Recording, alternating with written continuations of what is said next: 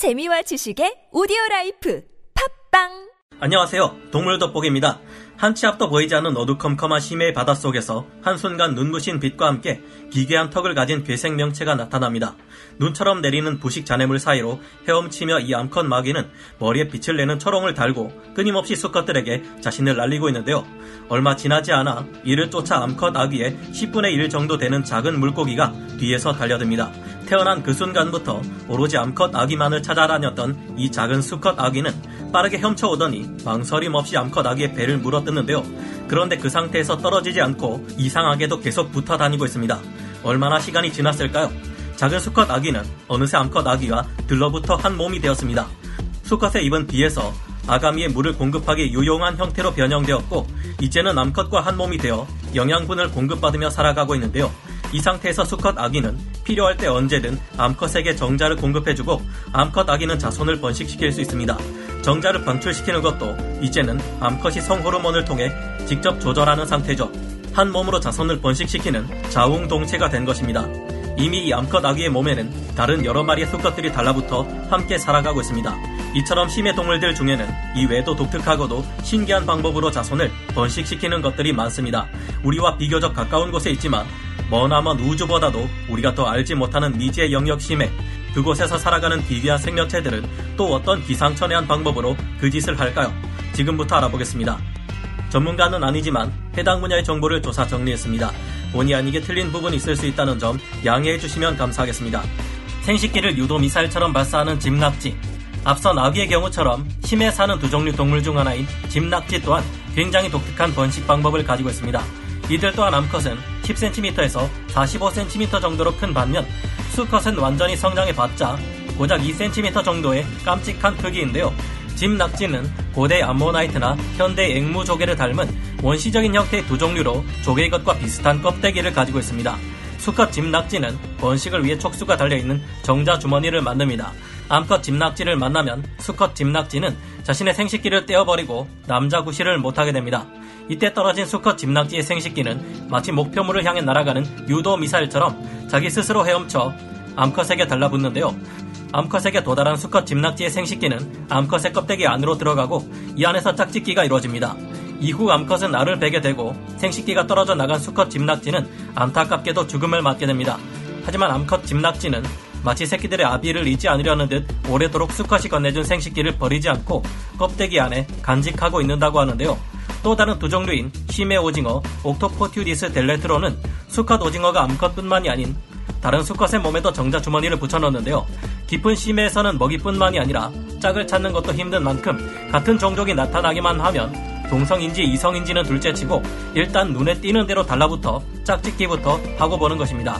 서로 엄마 역할을 넘기려 하는 편형동물과 푸른 갯민숭 달팽이 바닷속에는 배나 등을 구분할 수 없이 몸 전체가 평평하고 세로로 긴 편형동물들이 살고 있는데요. 납작벌레라고도 불리는 이 생명체들은 짝짓기 시기가 다가오면 서로 싸우기 시작합니다. 다른 동물들이 서로 암컷을 차지하겠다고 싸우는 것과는 전혀 다르게 이들의 싸움은 서로 알을 낳지 않겠다고 싸우는 것인데요. 두 마리의 편형 동물은 서로 각자가 가진 두 개의 생식기관을 상대방의 몸에 집어넣으려고 싸웁니다.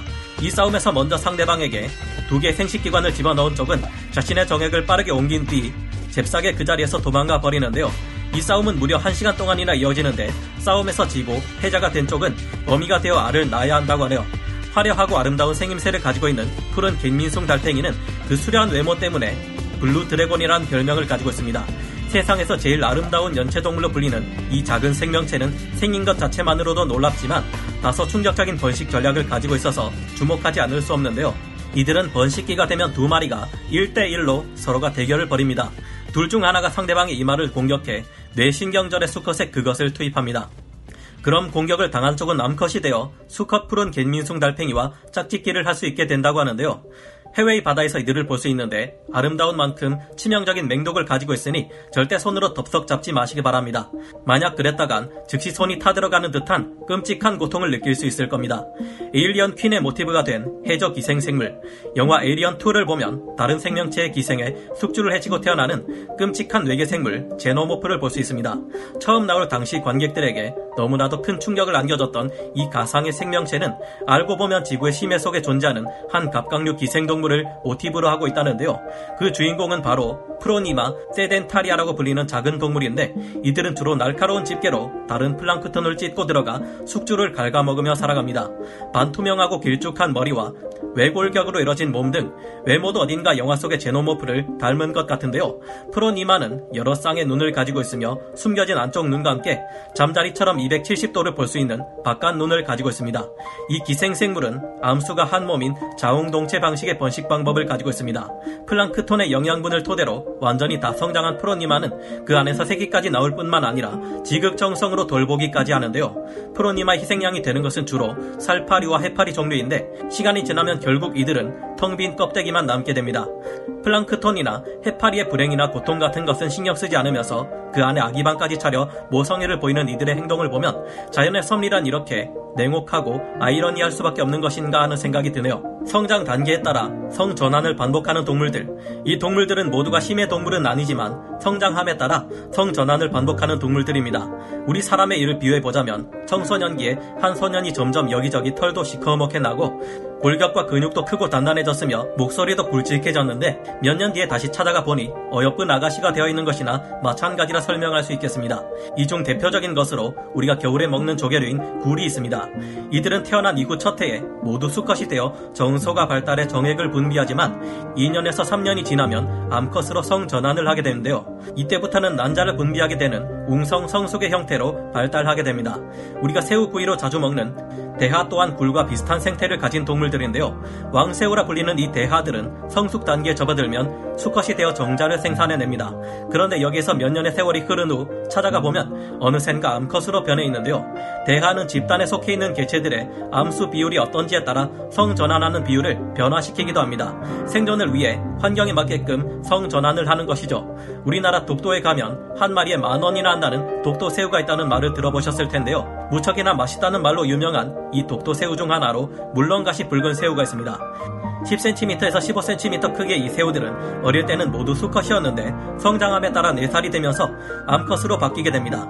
따라서 4살이 넘은 개체들 중 큰 것들은 대부분 암컷이라 볼 수 있습니다. 도화새우 또한 독도새우라고 불리는 세 마리의 새우 중 하나인데요. 이 새우 또한 어릴 때는 수컷도 암컷도 아닌 자웅동체의 몸을 가지고 있다가 4살에서 5살이 되면 암컷으로 성전환을 이루게 됩니다. 물렁가시 붉은 새우와 마찬가지로 이들 또한 성체에 가까운 큰 개체들의 경우 대부분 암컷이라 볼 수 있습니다. 노랑, 파랑, 검은색 등의 화려한 색깔을 띠고 있는 리본 장어는 원래 모두 수컷으로 태어나지만 성장하면서 암컷으로 변하게 됩니다. 원래 모두 까만색으로 태어나지만 번식이 가능한 나이가 되면 몸이 파란색으로 변하게 되며 시간이 더 지나서 암컷으로 성전환할 때가 되면 몸이 노란색으로 바뀌게 됩니다. 무리 생활을 하는 놀래기는 한 마리의 수컷 주변에 여러 마리 암컷들이 함께 모여 생활하는 일부다처제 생활을 영위하고 있습니다. 그런데 처음에는 무리 모두가 암컷이라고 하는데요. 놀래기들은 무리 중에 서열을 통해 가장 강한 암컷이 수컷으로 성 전환을 하게 됩니다. 그리고 만약 이 수컷이 죽거나 다른 천적에게 잡아먹혀 사라지면 남은 무리 중에서 가장 강한 암컷이 또 수컷으로 성 전환을 함으로써 무리의 우두머리가 된다고 합니다. 이 밖에도 바닷속에 살아가는 동물들 중에서는 bluechin parrotfish, 흰동가리, 꽃돔, 황돔, 감성돔, 불바리, 대왕바리 등이 성전환을 하는데요. 심해 800m에서 6000m에 살아가는 세발치는 암수의 생식기 모두를 가진 자웅동체 동물인데요. 짝을 만나며 서로 암컷과 수컷의 역할을 각자 정해서 은밀한 플레이를 즐긴 후 번식을 하게 됩니다. 하지만 이들 중에도 짝을 찾지 못하는 모태솔로 세발치들이 있기 마련인데요. 이들은 그런 사실에 좌절하지 않고 짝이 없으면 혼자 알아서 번식을 합니다. 체형에 비해 비대한 입을 가지고 있는 deepsea lizardfish 또한 그런 동물인데요. 이들이 수컷과 암컷의 생식기를 모두 가지고 있는 이유는 심해에서 조금이나마 짝짓기를 시도할 기회를 늘리기 위해서입니다. 심해에서는 동종끼리 만날 확률도 굉장히 낮은 편인데 어쩌다 어렵게 동족을 만날 경우 어떻게든 이때 짝짓기를 치르는 것이 자손 번식에 유리하기 때문인데요.